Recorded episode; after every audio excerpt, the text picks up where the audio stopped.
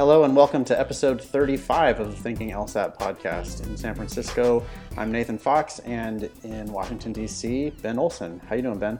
Doing great. What's up with the seasonal allergies, dude? I don't know. This year is supposed to be really bad. I didn't have them when I was in uh, California when I was growing up, but I have them now. So maybe I made a mistake in moving to Virginia. Yeah, yeah. California is an awful nice place. I just got back from a long motorcycle ride. I went down to uh, Pinnacles National Park. Do you know where that is? no, I don't. Uh, it's down off 101. It's just like a little mini Yosemite. I took a two day trip down there and went for a long hike and stuff. Cool. Yeah, yeah, it's pretty Are fun. you are you licensed? Um, I have my permit. Oh, you have your permit. Okay. yeah, I'm working on it. It was like by the time I, I got my permit and then I made an appointment for the for the writing test and it was like six weeks out was the first uh, writing test that I could get. So yeah, everything will be up on, on the up and up in like another uh, week or two. Cool. But now I'm back from my long ride and I'm drinking a nice cold Sierra Nevada. Nice. Yeah. Yeah, it feels good, doesn't it? To be the the test is over. I imagine it's a lot lighter of a schedule. Yeah, you you taking a little break or taking the family on a trip or anything? Yeah. Um, we're going. Uh, my wife has some family in North Carolina, so we're going to go down there and see them. Excellent. Feels good. I'm finally getting stuff done. That I, Yeah, I know you were super busy over the past couple months. Yeah. Good good problem to have, I guess. Yeah. So today on the show, we have uh, three items on the agenda. The first two are about the June 2015 LSAT. We're going to talk about, um, first thing, we're going to talk about some anomalies that happened, at least um, my students reported a few, uh, proctor fuck ups, and some other weird uh, test center stuff. We're going to talk about whether the test was hard or easy. I kind of heard both from my students, so I'll be interested, Ben, to hear what yours have to say, particularly uh, on the logic games. I'd love to hear what everybody thought about that. Okay. And then we have an email from a listener, Kyle, about how uh, he should start his prep. Actually, I assume it was he, but anyway, sorry, Kyle, if you're a she. Um, so that's the agenda. Um, first thing, yeah, uh, proctors, LSAT proctors are not good at their jobs. Um, at least here in the Bay Area, they're not. And so I have, I have, I think I have three different fuck ups. Um, You heard about three from your students? well, we got that one email, right, about the Oh yeah. sort of. I, I guess that was just more like an anomaly of the proctors letting somebody rebubble their bubble sheet or whatever. hmm Um, that's kind of like not really a big deal. I mean, w- when I took the test, which was in 2007, some girl, I've told this story before, but some girl uh, misbubbled her, her section and then cried to the proctors, and the proctor sat there and let her rebubble like the entire section. Wow. I mean, I could. It's it's like not a big deal on one level, but I can see how it's like really annoying for people because small things hinge on whether you bubbled stuff in in the last ten seconds or not. Sometimes. Yeah, it just doesn't affect you at all. You know, that's the thing. It's like it only affects the person who actually did it. So if you're getting pissed off that the pro, because I remember like they, they they actually extended the break when I took the test. They extended the break because this this girl was bawling and they let her rebubble her bubble sheet, and because she had like bubbled them all off by one or something, you know, like just a stupid mistake, like skipped a question mm-hmm. but forgot to skip the question on the bubble sheet. Yeah. So they let her rebubble the whole thing, and I was just kind of laughing, like, all right, you know, no big deal, whatever. She's melting down, and they're letting her fix it, and that's nice of them to let, their, let her fix it. Who, who cares? But mm-hmm. the thing that was really amusing to me was just looking around and seeing all the other people, like, super, super pissed that they were mm-hmm. that they were letting her do this. You know, like this is unfair, and they were going to report the proctors to the LSAC, and they're getting all agitated, and it's like, you know, why does that? What does that have to do with you? I mean, mm-hmm. the test is not curved, first of Yeah. all. Yeah. So her, you know, even if she rebubbles it and gets a 180, that doesn't affect your score. So, so one, who cares? Two, like, I mean, okay, so I guess in a in a universe where she applies to the same school as you and she gets in and you're one off the bubble, you know, you just don't get in because of her, then I mm-hmm. guess it could conceivably affect you, but the odds of that are just, you know, zero. So yeah. I would I was just kind of chuckling and I was actually the way, you know, as I'm a good test taker, right? I'm like a I'm good on game day and mm-hmm when I saw all those other people getting pissed off, that actually made me kind of happy. Like I was like, oh yeah, okay. Well, she already fucked up. You know, she's mm-hmm. she's already melted down and is misbubbled her bubble sheet, and there's no way she's going to do good on the rest of the test anyway after having a whole whole meltdown. But then now, all you guys also are pissed off and frustrated and thinking about some something other than just answering the questions. So, anyway, I think that's kind of the appropriate attitude to, or it's a useful attitude anyway to take into test day is to just sort of shake off all of that stuff and hope that other people get pissed off. Yeah. Yeah, the best outcome is just to let it go you. right, exactly.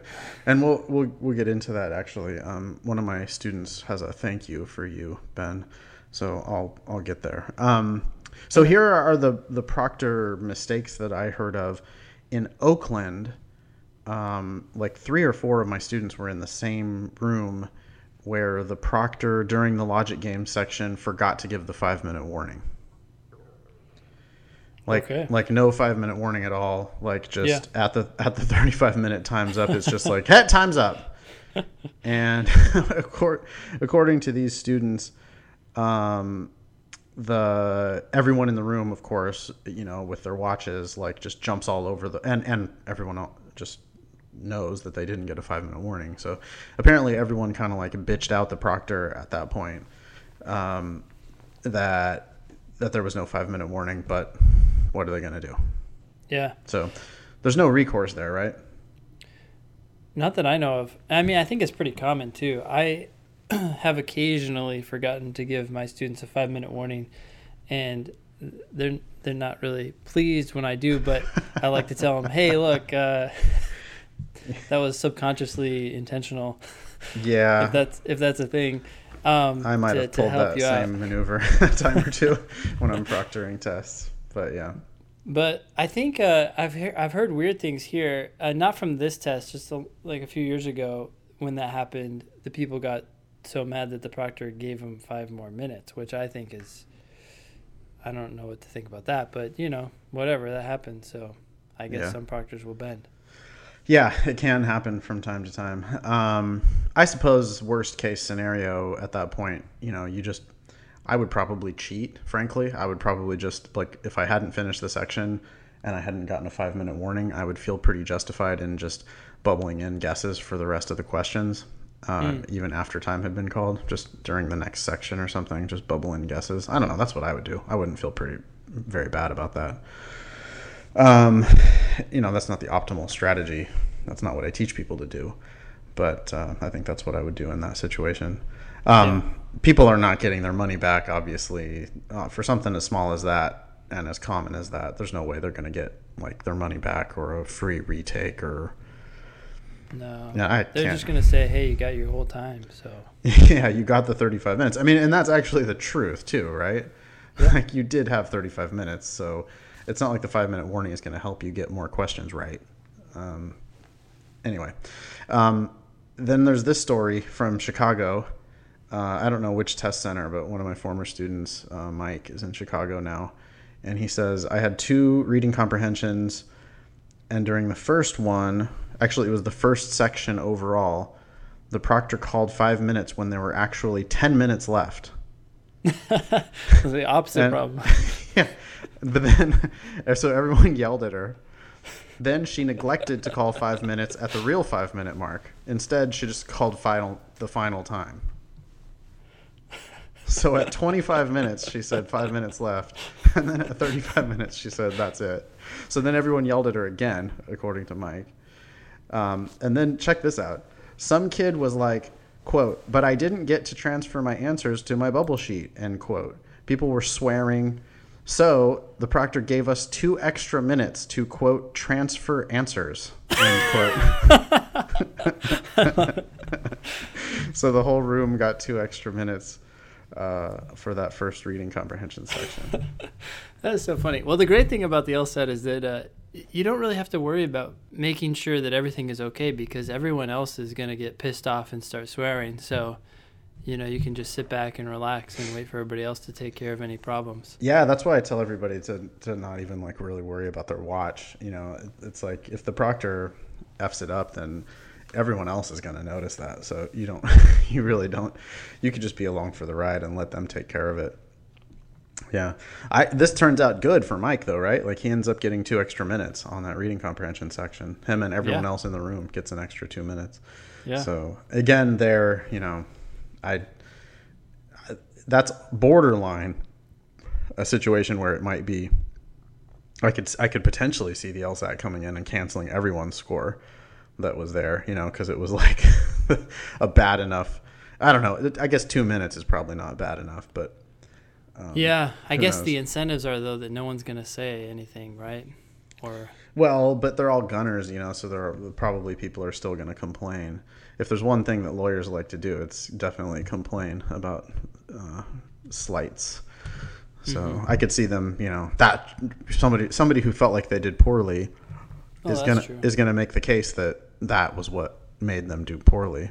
hmm so anyway, um, I get a um, yeah report another report from Oakland saying that the test started an hour late um, because the proctor was letting people register way after the posted time. That's again pretty common, huh?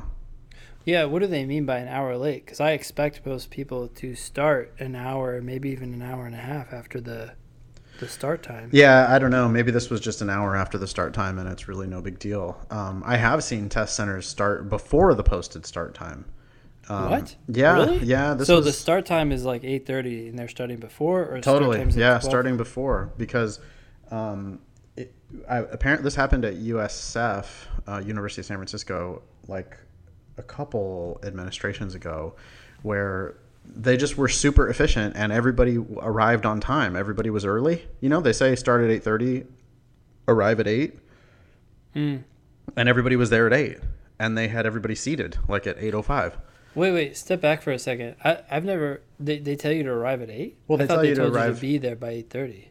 Oh, whatever the start time is, thirty minutes Oh. before the start time. I don't know. Is the start time usually nine, and they tell you to be there at eight thirty? Well, to be honest, I've never actually heard of a start time.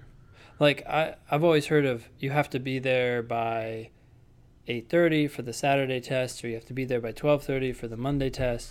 But Oh, okay. um, Maybe it's just the what start I time say. is not identified. Wait, what'd you say? Sorry. Maybe it's just what I tell people. You know, it's like, well, whatever Oh, time they tell you, you know, be there a half hour before that, just to Yeah. be safe. And then most people are there even earlier than that because they're really safe, because they're pretty concerned about the test day and being there on time and everything. But anyways, at this site, they were just really efficient about getting everybody in the rooms, and they had everybody in small rooms as well, like 15 Oh, people per yeah. room. And so then, as soon as the 15 people were there, they were just going. Um, Wow. So, anyways, yeah, people were getting out uh, early, That's cool. uh, getting done and getting out early. Um, I have one more, and then I'll see if you got some stories from your students. Uh, Okay. This one uh, is bizarre. I've never heard this before. The Monterey Test Center apparently um, a student says they tried to act like hard asses, but they were extremely relaxed. People were drinking water during the exam, even though that's not allowed. People had mechanical pencils, and they were not told that they could not use the mechanical pencils. And then the dean of the law school, Monterey Law School. Apparently, Monterey has a law school, which I didn't really even know about. It's not an ABA accredited school. It's got to be like just a California accredited school. Okay. But the dean of the law school came in and had them do some weird screaming exercise before the test. So that allegedly allegedly so that they would be relaxed while they were taking the test. Oh my god. people have time for this. I'm Well- gonna go over to the LSAT and tell people to start screaming. My guess is that it was like maybe kind of an advertisement for the Monterey Law School. For the school? Yeah, you know, like the dean's like, well, hey, we got the LSAT here. We should go in and, you know, show them how cool and progressive our law school is with this screaming exercise. Um, Wow. I don't know about you, Ben, but I hate shit like that. I, I like I can't stand it. I had Oh a yeah. Are you kidding me? Like I that's what, what are we doing? What's going on? I had a, I had a business school when I was at Babson when I was doing my MBA. I had a business school lecture where this dude came in and had us do like a laughing exercise. Have you ever been part of one of these things? No. It was the most uncomfortable 20 seconds of my life until I ran out of the room like I couldn't do it. It was so the, the dude it was like a his whole shtick was like, yeah, we're gonna, you know, it was like a laughing meditation, yoga, kind of just really kind of fruity, kind of woo woo sort of thing. And he was, he just like started, okay, so what we're gonna do now is we're gonna laugh together. And then he just started like, ah, ha, ha, ha, ha, ha, oh, ho, ho, ho, like holding his belly and stuff. And like, you know, other people started like kind of faking it. And then at, the, at that point, I was like, my eyes were bugging out of my head and I was like scanning for the exits. It was like, I, if there was a fire, I would not have gotten out of there any faster than as fast as I got out of there. Because it was just like, I am not participating in this bullshit. I'm sorry. I cannot do it. Oh, that's funny. Anyway, I think I would have done that same thing if, if I was at the um, Monterey uh, administration of the June 2015 LSAT. That sounds brutal. anyway, the same student uh, wanted to thank you, Ben, um, because apparently he listened to all your meditation stuff and has been practicing some of your meditation stuff. And um, he says that he had a, a, a guy sitting next to him who was like really congested and um, sounded like he was dying. And Great. yeah. so this guy, instead of doing CPR, uh, my student Gilberto uh, did like a 30 second like little meditation, whatever, just kind of zoned out, just sort of stopped and kind of recentered himself and focused, and uh, then says for the rest of the test he had he was not bothered. Um, Wow. Yeah. Cool. Well, I mean, maybe No the problem. dude, maybe the dude died, so that's why he wasn't bothered. this is the last hurrah. Yeah. Anyway, um, that's what I got as far as uh, weird test centers and proctors messing up and that kind of stuff. What what uh what did you hear from your students? Uh, uh, I didn't hear any weird stories this this time around. So All good. No no failed five minute warnings. No test starting late. No anything like that. All good, huh? All good. It, it's starting to make me like worried about California. yeah. Well, we got problems here. We got a major drought. We got a, our state economy is in the toilet, and uh, I don't know. We don't care though. It's just sunshine and beers, and uh, yeah, it's all good, I guess. Okay. Um, so that's it for that section. Um, let's talk about the test a little bit. What what have you heard um, from your students regarding the test? Yeah, so some some definite negative comments about the last game in particular. Um, it made me feel like they did what they've done on a few recent LSATs where they make the earlier games not as hard and people finish them quickly and then have a lot of time, but then encounter a tough last game and kind of not know what to do.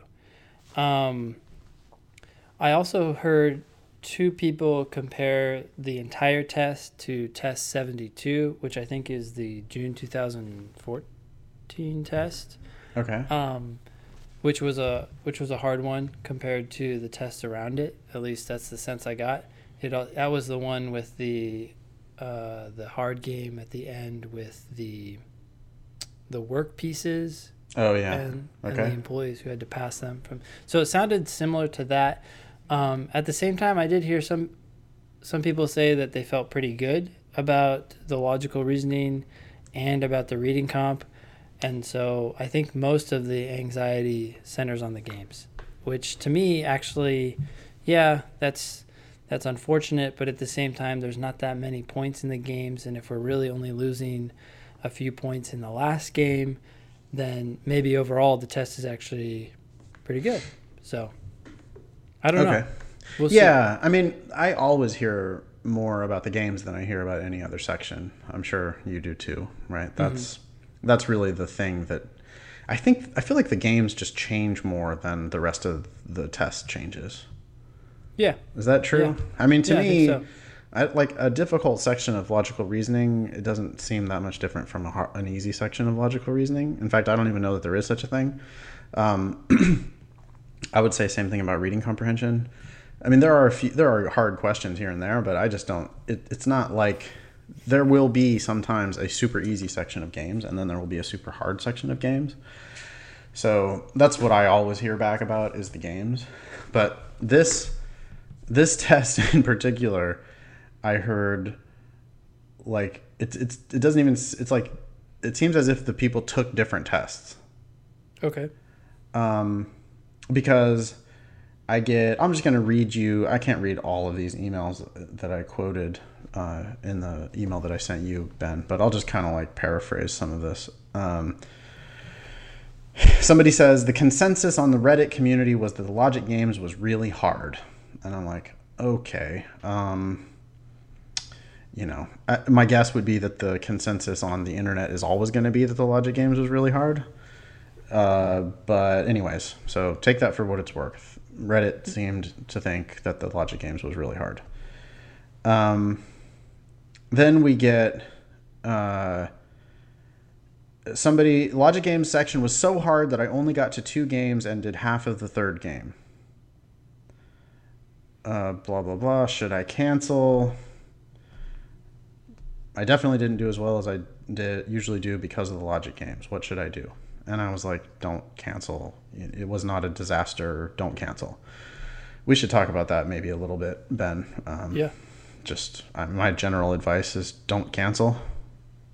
Yeah. What, what do you think? We've talked about this before. Actually, this podcast probably not even going to come out before the deadline to cancel, but for future posterity. Yeah, if you're just feeling bad about the test, I probably would not cancel. Um, if you knew that something seriously unusual happened compared to what you normally do, um, you don't finish an entire reading comp passage and an entire game, and you almost, well, you always finish them and you always only get one or two wrong. That's definitely a very different scenario, but it would have to happen in two of those sections, not just one. I don't know. Um, in general, Yeah. I'd say just keep it. You're probably overestimating how badly you did. We usually do, especially when it's the real thing. But I think there are some cases where, especially more astute test takers, may know um, that they did really poorly, and depending on if they have a score on record or something like that, they may decide to cancel. Yeah, I would say, I mean, if you have a score on record and you know that this test is worse than that score that you have on record, like, but you have to know that. So if there's even like a 10% chance that this that the test that you just took was better than your score on record, then I would probably keep that score. I mean, just see what it was. Yeah, Don't you It's think? probably- like if there's any chance, wouldn't you keep it? Yeah, I mean, it, I I don't know if I have a percentage in mind. It's hard to say. It's kind of a feeling, you know. But um, I would say if there's a chance, probably keep it because if it goes up, that's going to be a huge benefit. If it goes down, it's probably not going to hurt you much. Most Uh, schools they're gonna- Yeah. Take the highest score, anyways. It's a little weird to have a score go down, and then now they're thinking, oh, maybe the average is a little bit lower. It might look bad subjectively on your application, but in terms of hard numbers, all they're going to care about is the highest one. So, Yeah, yeah. I, what I told this student was like, listen, if you think that there's even a ten percent chance that you scored a point or two higher, I think it would be tragic to cancel the score. Yeah. Um, you know, she's she's not happy with how she did, so she's going to take it again anyway.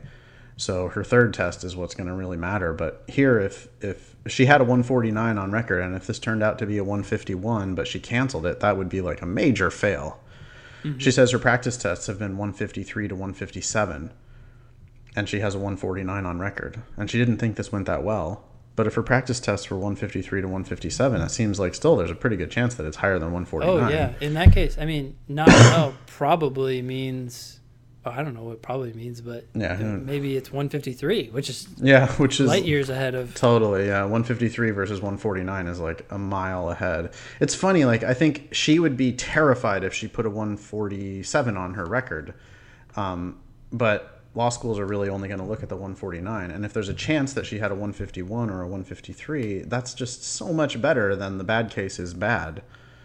Um, anyway, don't cancel. If you had a migraine headache and you had to leave the test, okay, cancel. Or if you had some terrible tragedy happen, like, okay, cancel. But otherwise, just, I think, don't cancel. Anyway, um, back to the reports from the test. Um, my student Taylor says that the first logic game uh, threw her. And she like, WTF, doesn't know what it was, felt like she had nothing to work with. Uh, just trouble on the very first game. Um, looking back on it, I think the first game was just very explicit, so explicit that it was hard for me to accept that the answers were that obvious. Um, Sean uh, also says the games were beasts. The easy ordering game didn't happen until game number three. The first two games were both pretty unique. The first one had multiple dimensions to consider. Um, didn't make it to the fourth game. And then Sean says that the fourth game only had four questions. Did you hear that? Uh, I haven't heard that. Nope. That's new for me and totally unprecedented. It is. Yeah. Uh, it's always been between five and eight, as far Yep. as I know. yep.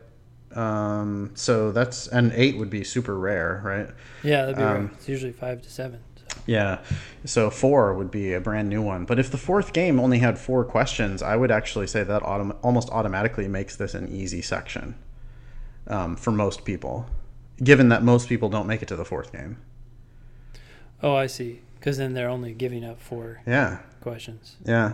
Although it sounds like they've really messed it. It does mess with people when they take and put the easier game. Third. Third. Yeah. Yeah, that is tough. But I mean, still, like, it seems like you should make it to that third game. Um, I don't Yeah. know. I don't know. I'm just thinking, you know, test 62, which is I don't know what month that is, but the first game is not like a super easy first game, and the second game is that Windows game where you. Oh, yeah, yeah, yeah. Totally. It's really hard. Green and game. purple and rose and orange and yellow. Yeah. Yeah. And so people get slowed down, and then you waste all this time, and then you're panicked because you're not at all where you should be after the second game, where you usually are. So it can really mess with people, I think, because it happens so yeah. rarely. I mean, Prep Test 62 is particularly hard because they put the hardest game, the easiest game, I think, is last. It is. Yep. Yeah, that's an easy sequencing game, and it's last, and that's like Mm-hmm. that's when that that's when a game section will get really tough. Um, yeah, so maybe that happened here. Yeah, if the easiest one was third, and if one and two were, were hard, but I- so so now you you hear people saying that one and two were hard, and then I get um, one of my higher scoring students. He was prep test. I mean, his his practice scores were like 170s, low 170s, uh, leading up to the test. And he says Logic Games was a breeze, but had an unconventional first game. Three of the four games were grouping, and the other was ordering. One of my other higher scorers uh, says I had two logic game sections. She asks, Does everyone get the same experimental section? She doesn't know. The answer to that is no. Um, everybody gets different experimental sections. Um, she says that she though that she got through both of the logic game sections with extra time, had time to go back and recheck her answers. Then I have another student who was kind of like in the middle of the of the group, like maybe 160 on her practice test, and she says the test held almost no surprises and was very similar to the practice tests that I have done. I caught a cold on Friday, so I was feeling pretty sick during the test. Regardless, I think I did a solid job. you know, so it's like it just seems like people aren't even taking the same test, even though we know they are. Yeah. Um, so I just don't know what to say. What? Yeah, that's interesting. I I felt like I had more emails that were negative about that fourth game, but now I'm even wondering if it was the fourth game that they were talking about, or if they were just all talking about the same game, and I just assumed it was fourth. But, um, hmm, Yeah, this. Uh, I mean, when one of my best students says that the first game was unconventional, uh, yeah, so it seems like there was a bit of a curveball there in that very first game that you had to just get around. Yeah. Because uh, yeah, I mean, multiple students now are complaining about that first game. So we don't know. We will see. Um, what do we got? Another two and a half weeks until we get our hands on that test. Yeah. So we will look forward to it. Um, did you hear anything else from any of your students? No, the uh, mainly just focusing on the games and trying to figure out which one was their experimental. Um, I did have one student who was trying to figure out which logical reasoning section was experimental, but that is that's tough. So I said, I'm sorry, I don't know. Um, but reading comp and games, people are asking about that. Just I think to, you know, figure it out. And that's pretty. You, I mean, even though they have to sign uh, waivers or whatever saying we won't, we promise that we won't talk about the test and blah blah blah. Um, the internet is just full of information about the test. Like the second the test is over, right?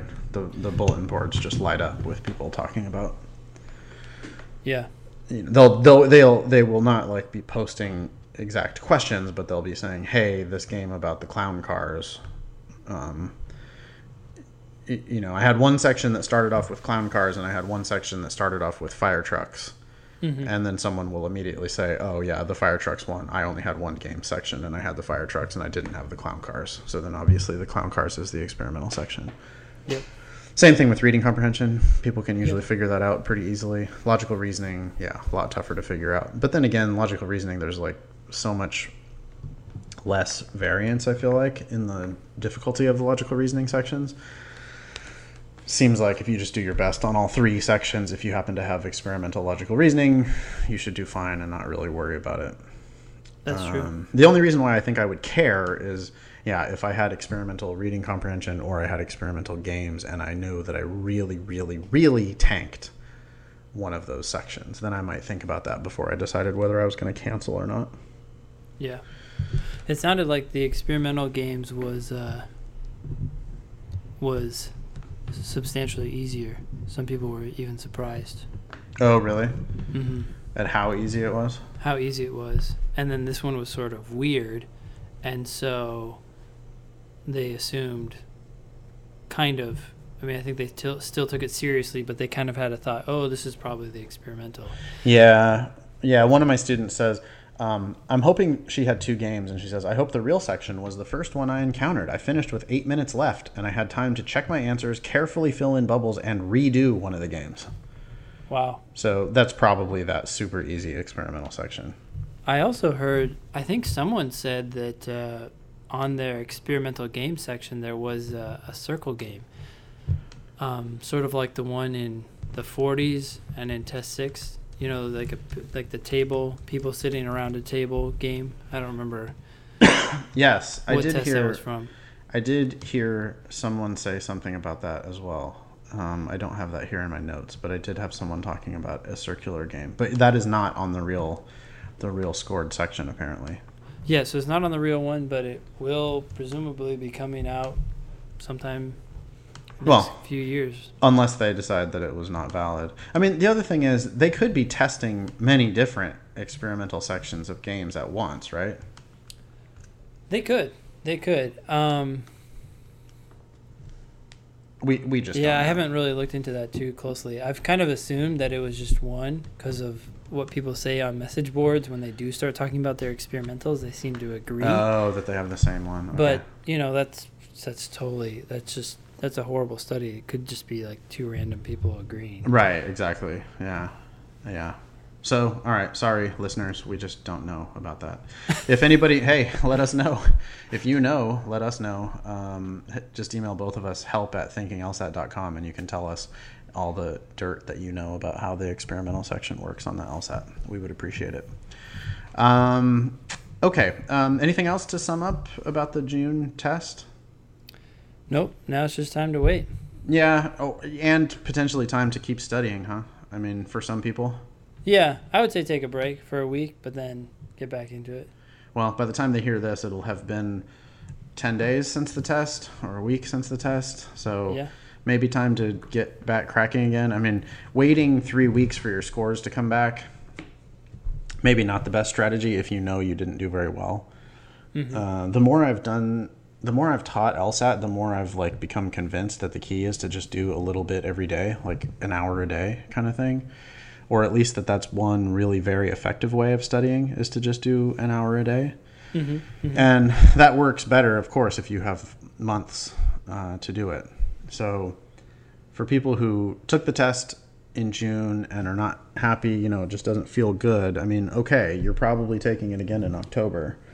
And rather than completely atrophy during that time, you know, maybe just whatever your worst section is, do a little bit here and there, something like that, just just to kind of keep the wheels turning a little bit. I don't know. Yeah. Some people definitely can benefit from a break. If you're feeling really burned out, taking some time off is not a huge mistake. But um, if you have fundamental issues and you need to improve, um, the best way to improve is to just kind of keep chipping away at it a little bit all the time. Yeah. At least that's my philosophy. No, I think it's good. The only reason I mentioned the break is because I think a lot of people will, you know, they'll put in a lot of hours leading right up to the test and then maybe take time off right before the test, but they've been putting a lot of other things in their life off. It's sort of like, okay, take a week, get your head on straight, and then kind of dive back into it with a fresh mindset. And Yeah. I mean, in that case, like, get your head on straight. They should have been getting their head on straight earlier, in, in my view, anyway.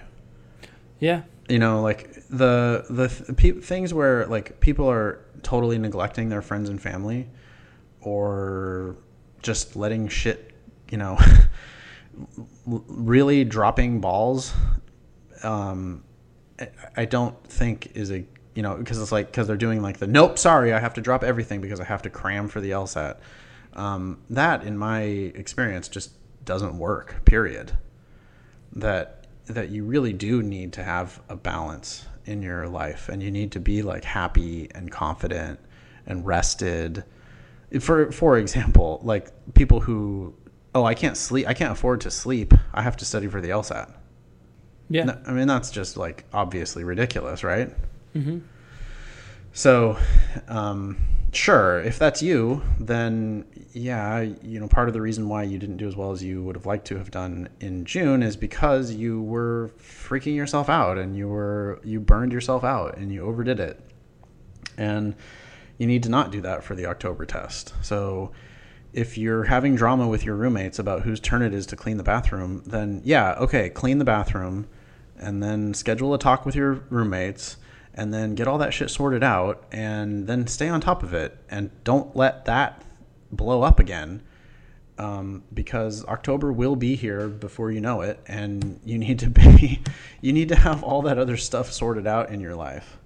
You can't you can't be having like drama with your mom and your boyfriend and whatever else. Like you you have to have that shit sorted out i think to to really get your best performance on the day of the test i think this is why i go more and more to this idea of like you know can we just do maybe one hour a day of lsat prep i mean if you do an hour a day you're going to be doing almost two tests per week hmm and if you did two tests per week between now and the October test, you would do 25 tests or something like that. More, maybe more than that. That's a hell of a lot of tests. And I'm talking about like time to review too, right? When I say an hour a day, I'm talking about like a 35 minute section and then 25 minutes to review that section. So you're doing you're doing a test and a half a week for 14 weeks or whatever it is. I mean, that's a lot. And then that gives you 23 hours in the day to sort out all of your other crazy shit that you got going on. Because that kind of stuff is just not going to help you when it comes to to the ta- the day of the test and the performance that you're going to get out on that day.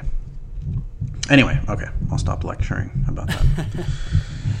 um, moving on. Uh, this is final uh, agenda item that we have for today. Is a long email from our listener Kyle, and I'll just go ahead and read it. I think there's a few different issues we can talk about here. So, Nathan and Ben. This email may be long, so I apologize. Okay.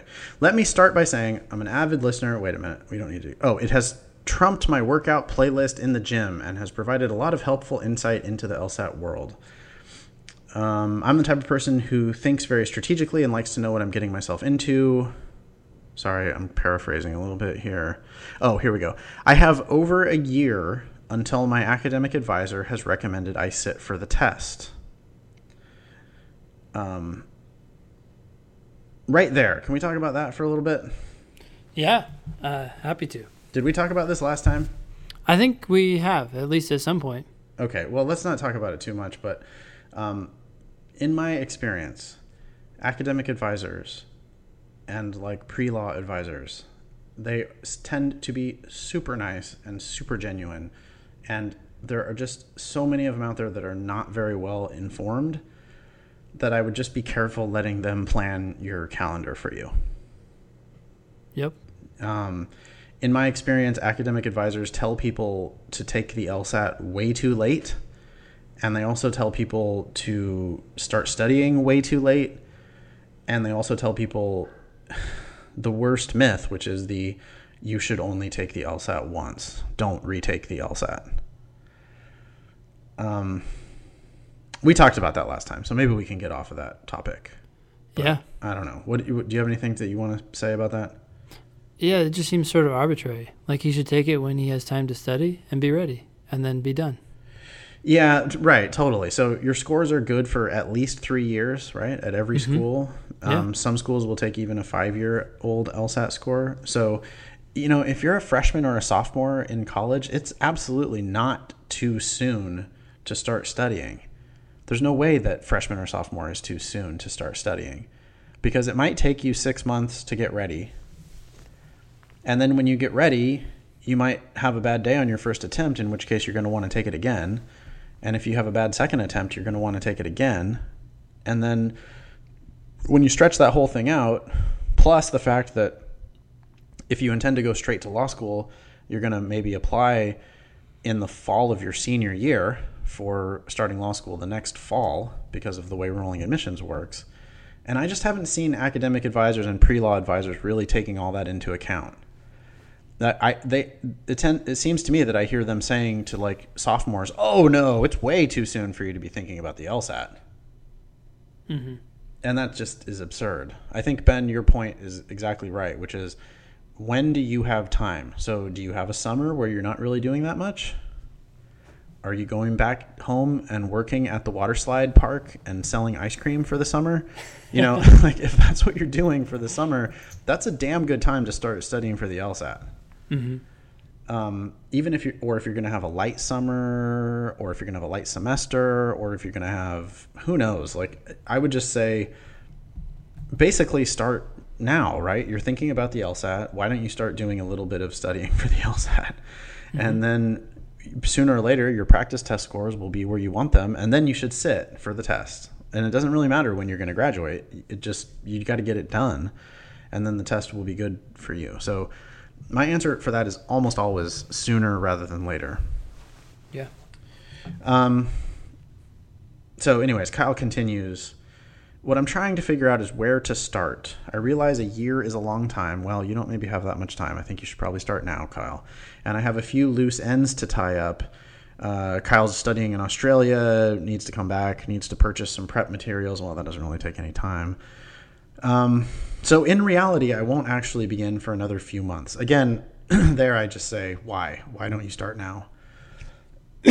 um, study abroad, especially a lot of times study abroads are like really um, not very academically rigorous. It depends where you're going, of course, but a lot of times those study abroad programs are not super, super strenuous. So that might be a great time actually to study is when you're studying abroad. Kyle says, I'm I've toyed with the idea of taking the February 2016 exam and I'm definitely considering it. Okay, so that would be seven or eight months from now. After listening to your podcasts and reading various other resources, it seems to be a consensus that taking a diagnostic test is the best place to start. Kyle did, got a 155. Not sure where that puts me in terms of a starting point. Ben, why don't you take that? I would say that's a good starting point. Um, I started with a 153. A lot of people who take classes with me start between 140 and 155. There are definitely people below that. There are also definitely people above that, even in the 160s and so forth. So, I mean, there's quite a range, but starting at 155, he's already above the median test score, which is like 151 or 152 for people who are sitting for the test officially. And he hasn't even started to prepare yet. So, um, I think he's in a good position to actually make a lot of progress and hit a really high score. Yeah, totally. 155 has got to be like uh, 55th or 60th percentile or something like that. I mean, Yeah. 155 would get you into tons of law schools. 155 would get you scholarships to tons of law schools. So to me, that seems like a great starting point. Um, Not the greatest law schools, but no, yes, no, it no, no, no. You're not getting a full ride to Stanford with that, or getting into Stanford with that. But you are getting scholarships to lots of regional schools. I think with a 155. Sure. Um, he says, "Go ahead, go ahead." Well, I, I would just add, uh, if he got a 155 without doing anything, it suggests to me that he has a good intuitive grasp of the different things that the LSAT's going to test. Yep. That doesn't mean if you score below this, you can't figure that stuff out. It just maybe is going to take longer. So when he starts really getting into the materials, I think a lot of it's going to click for him, and he's going to make progress pretty quickly. Yeah, I I totally think so. When I see somebody, a cold 155 is like going to be a huge opportunity for improvement. Um, he gets into some of the specifics here. It says finished three of the logic games with 12 correct. Um, I'm not thrilled with that. What do you think? Uh, 12 correct out 12 of what, the 12 cor- 23, right? So, yeah, but did three games and got 12 correct. Uh, wait, what do you mean you're not thrilled? I mean, it's a, it's a it's a lower score, but that's good. It's a lot of points potential for improvement. Yeah, I guess Section. Oh no no so right so of course with a 155 and only 12 points on the logic games that's a big opportunity.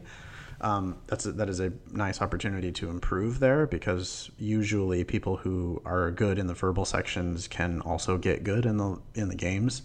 Um, the thing that I was specifically pointing out was that he did three games and he only got 12 of them correct. So oh, you're saying the percentage he got correct of the games that he did. yeah, the accuracy there is not very good. Um, and so, Kyle, you would definitely want to slow down and just focus on accuracy on the games. You really shouldn't be missing questions on the games. You should be getting, you know, not maybe 100%, but like 95% of the questions that you attempt on the games, you should probably be getting right.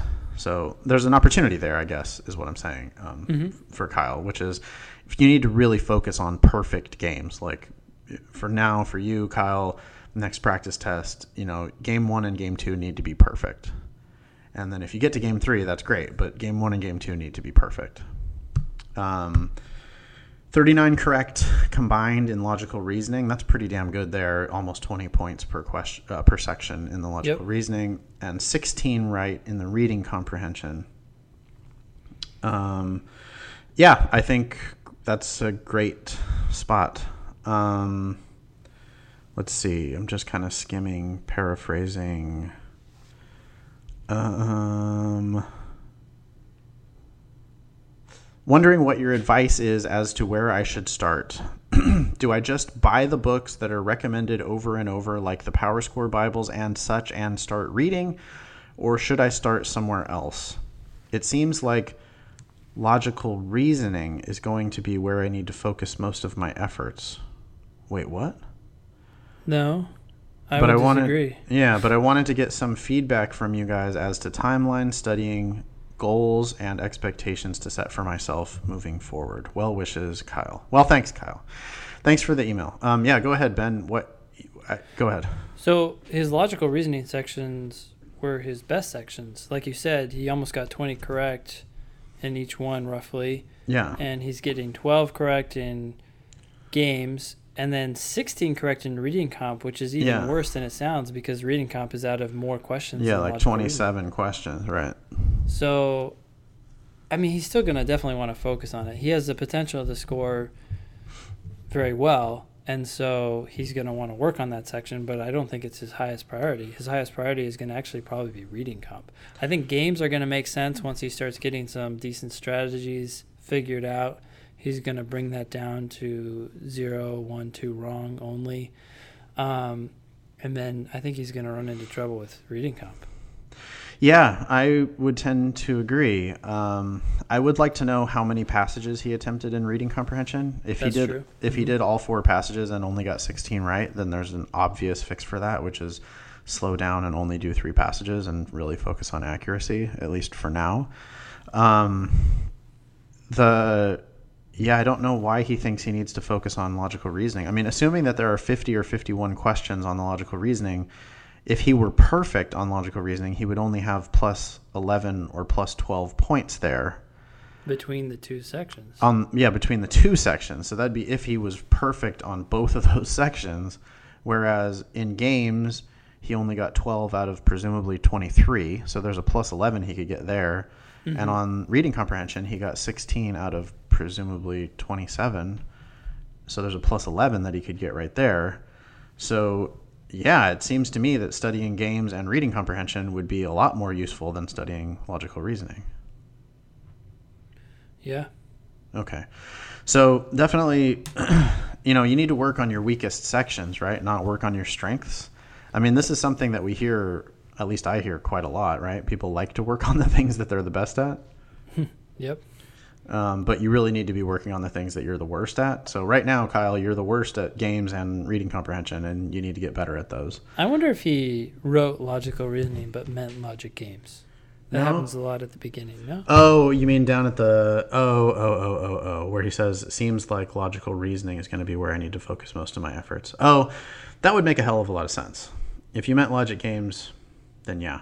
But I think Ben's right that you also need to spend some time focusing on reading comprehension and get get better there. Yeah. Um, so he's asking for feedback on materials, timeline, studying goals. I get a lot of these timeline questions. You too? I do. Yeah.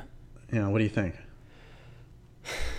Uh, I would say it's it's really hard to predict how long it's going to take, but it's going to take longer than you probably think. Although no, in his case, he's thinking he's planning for like several months, so it's kind of the opposite issue actually. Um, I would plan on giving yourself three months to the, see when the next test is. So if he starts now, right, he has till October. Kind of shoot for the October test in the back of his mind. I wouldn't sign up for it, but I'd shoot for it, and then see how realistic that becomes as he goes along. And if it ends up being too soon, then just push it back to December. Yeah. I guess I don't have a hard and fast timeline. It's just sort of like look at the next test and see if that's seems plausible and if it's within 2 or 3 months that seems plausible to me for at least going forward. Yeah, there's all these um, study schedules that are for sale out there, and shit, I don't know, Ben. Maybe we should just make one and start selling it. but you know, that's like They're that's- really important and uh yeah. I mean, that's just not how I. I just don't think it's that important, and I. It's also just not how I like to run my business, anyways. Right? Like, I, I don't want to sell some bullshit and make money. I would rather do things that I think are actually helpful. So, as far as timeline is concerned, I think, like I said, I think a little bit every day is a really good idea. And I think if you started right now, it's June 11th. Well, it'll be later than that when this comes out. But if you start now, it's in June, mid June. If you started now and did an hour a day, I would think that you would have a damn good shot of being ready to take the test in October, yeah. especially when you start with a 155. Yep. And I think it would be very easy for him to just get like the volume five book of tests, uh, 10 actual official LSATs, volume five, and just start doing one section a day. Start from the beginning of that book and do the entire book. And do one section per day, timed 35 minutes, and review your mistakes. And it would take you an hour, right? 35 minutes to do the section and 25 minutes to review it and you know maybe you want to do more than that like maybe you've got time um, when you're on your plane back from australia or you're waiting in the airport maybe you've got time to do more than just one section in a day but get started with one section per day starting now and yeah i would absolutely think that he could be ready for the october test and if he's not i mean he could wait and he could sign up at the last minute if he is ready. But if he's not ready, then he could wait and sign up for the. Certainly, he could be ready for the December test. Would you have him start with the first volume? That's test seven. No, no, no. I, I, I said the most recent. The, go ahead and start with the volume five book. Oh, with the volume five book. Yeah, yeah. yeah. Because I mean, there's a few. For some reason, I thought you were saying get all five. No, volumes. no, no, no, no. Actually, yeah. Let's go ahead and clarify that. Don't ever buy that first book called 10 Actual Official LSATs. They're way too old. You do not need Yep. to be practicing those tests. And I don't think you need to be practicing 10 more actual official LSATs either. That's the second volume. Yeah. Um, if you were going to do 30 practice tests, then maybe you could do the book that has the next 10 official. Um, or, or you could buy that next 10 book and just do the games potentially, um, just Yeah. for extra games practice. But the two that you really need are 10 new actual official LSATs and uh, 10 actual official LSATs volume 5. yeah. I guess I would have him start with that green book, which is the ten new, right? That's that fine. Either way. I mean, the truth is, I think not everyone needs to do 40, needs to do even 20 tests, right? Like this dude starting with a 155. It, Yeah. it To me, it's totally conceivable that he could be scoring 170 by the time he gets done with the volume 5 book. If he's not, he could go backward to the to the green book Yeah. um, which wouldn't hurt him at all. Those are still really modern tests. Um, 10 new actual official LSATs with comparative reading. That's the volume four of that series of books. And those ones were from 2007 to 2010 ish. The volume five book is from 2011 to 2013 ish. Either way, I think either one of those books and just do all the tests, one section a day, time yourself 35 minutes, and then review it. If you have questions, get yourself a study partner or get yourself a tutor and work through those questions. That's how you learn. Um, I would actually say do that rather than do any of the theory stuff. We we got a we we got an email about that recently. You want to talk about that a little bit, Ben? Yeah. Um, well, so wait, hold on. Stepping back, one thing I know I'm going to make this a little more complicated, and making things more complicated is not necessarily good. But Yeah. I I would say, given where we're at right now, I would get the green book and the blue book. The green book is prep test 52 to fit 61, and that's Okay. the one that's the new, right? 10 new, yeah. Yeah, 10 new uh, prep tests. And then uh, the blue book is test 62 to 71, and that's what's Volume. that? This is volume five. Volume 5, yeah. Yeah. So I would get both of them. And I know you might disagree with me on this one, but I would say go with start with test 52, which is the first test in the green book, and then do test 62 after you do 52. So work through that 52 section by section, and then go up to 62, and then go back to 53, and then go up to 63. So you're you're you're doing the first you're alternating between the books. And the reason for this is that if his score goes up quickly, then he can just jump into the blue book and do all of those. But if if it doesn't, then he hasn't burned through all those recent tests. He's also he's kind of slowed that down a little bit by doing some of the older tests in the green book. And that way he can adjust and add more tests to his schedule without like having to go back in time because I do feel like the older tests are a little bit easier. I know this is something we've talked about before and you're feeling like they're not necessarily easier, but I do feel like the the reading comp, especially in the older 60s, I mean the more recent 60s is is even more challenging than the the green book. Yeah. So I'm happy with that, and those books are cheap anyways, right? They're twenty or twenty five bucks a piece. So we're, we're looking at forty five dollars for Kyle to get both of these books. I don't know, maybe he can't get them in Australia, but um, if you got both of those books, you'd have twenty tests. Do one from one book, then do one from the other book, um, and then just work your way through those twenty tests like that. Um, that would be awesome. The other thing to remember is that now we're getting a little bit far away from this blue book, right? Um, there are now three 2014 tests that come after this blue book, volume Yeah. five, and there's going to be one um, 2015 test, the June test, as soon as that comes out, which will be available um, for him to study as well. So even if he only did the blue book and then all the 2014, 2015 tests, he'd still be doing 14 practice tests Yeah. bef- before he sat for the October test, which totally might be enough. But I, yeah, I like I like your plan of going back and forth between the green and blue book. Just obviously don't go back farther than that. Um, what about the um, PowerScore Bibles, or what about any of the theory stuff that's out there? Uh, I think it might make sense for the for the logic games Bible. That might be helpful for him, given that's where he's struggling.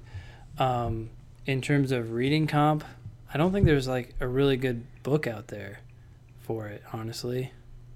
Yeah, if I was going to write a reading comprehension book, it would be like two pages. So I don't know that there's really that much to say about it. Yeah. Um, and then the, I, I guess really what I'm fishing for, Ben, is just the difference between theory and doing actual practice. Yeah, I would say you want to at first go back. Well, at first I would go back and forth. I think people err on the side of doing too much theory, and this is what we were talking about with the other person in the email, right? Like practice is what helps you really get your mind wrapped around it. But once you start doing that practice, when you do read books on theory, I think it can it can help a lot in the sense that you understand what they're actually talking about. So I, I would do a mix. I would do a little bit of the PowerScore Bible for the logic games. Um, I don't think he's gonna need your logical reasoning book, but if he did, um, if he felt like, hey, I'm still struggling with logical reasoning, it hasn't improved as much as I thought it would after doing a lot of tests. I would say to go do your book and maybe you work on the hardest questions or work on the type of questions that he's struggling with. Maybe not. Yeah, the my logical reasoning encyclopedia would be great if he does a bunch of practice and then you know realizes oh i am terrible at matching pattern questions and i want to do a whole bunch of matching pattern questions that would be a really good way to go Yeah. i don't think i would recommend the PowerScore logical reasoning bible especially not to start just because i feel like he doesn't need that much theoretical bullshit what he really needs is just do some practice and make some mistakes and then learn from his mistakes um, PowerScore Logic Games Bible, I agree with you. There's a lot of games in there that you can do for practice, and the fundamentals are there. You know, they're they're pretty solid. They're not perfect, but they're um, they certainly wouldn't hurt. So if he really wanted to just drill um, logic games, that would probably be a perf- uh, a pretty good place to go. But again, I, Well, yeah. Now no that s- we're now that we're talking about it, I actually would say probably don't get it. yeah, um, it's expensive, and Uh, he could get well, a bunch given- of tests for that same amount of money. yeah, and given what he's doing, like his score so far, I actually think he might just benefit from the 7Sage videos. Like if he gets stuck on a game, watch one of the videos on 7Sage. Google it. Do a question. Do a game, and if you really hate it, Google it and see what happens. Yeah. Yeah. Yeah. All right. Um, what else did he ask about? Goals. Yeah, and we've talked about goals a little bit on previous episodes. My two cents about goals is that like having a numerical goal is really kind of uh, can be counterproductive. It can have you shoot for either a number that's too high or too low, and that you should probably instead of focusing on results goals, you should focus on activity goals instead. Um, that's where my like one hour a day thing comes from is that you know if that were your goal an hour a day in between now and the october 3rd test you would be you would put in a shit ton of hours and you would be way better at the game at the test than you are now Yeah. so that's about as much of a goal as i would really be even thinking about now as far as pie in the sky kind of a number i mean a cold 155 seems like somebody who should potentially be able to i mean i would say at least 165 Yeah, I would just say mid 160s. And then, honestly, I mean, I feel like you just would have to see how it goes, but I wouldn't be surprised at all if he broke 170. Yeah, that's the way I would put it too. It's like, you know, you're you would be someone who wouldn't surprise me at all if you ended up in the 170s. I wouldn't be shocked if you topped out at 165, but I wouldn't be shocked if you topped out at 175 either. So that's kind of, as far as goals and expectations, I think that's about all I have to say. Yeah. Cool. Um, well, I think we've covered a lot. Uh, ben, do you have anything else that you want to add to No, this show?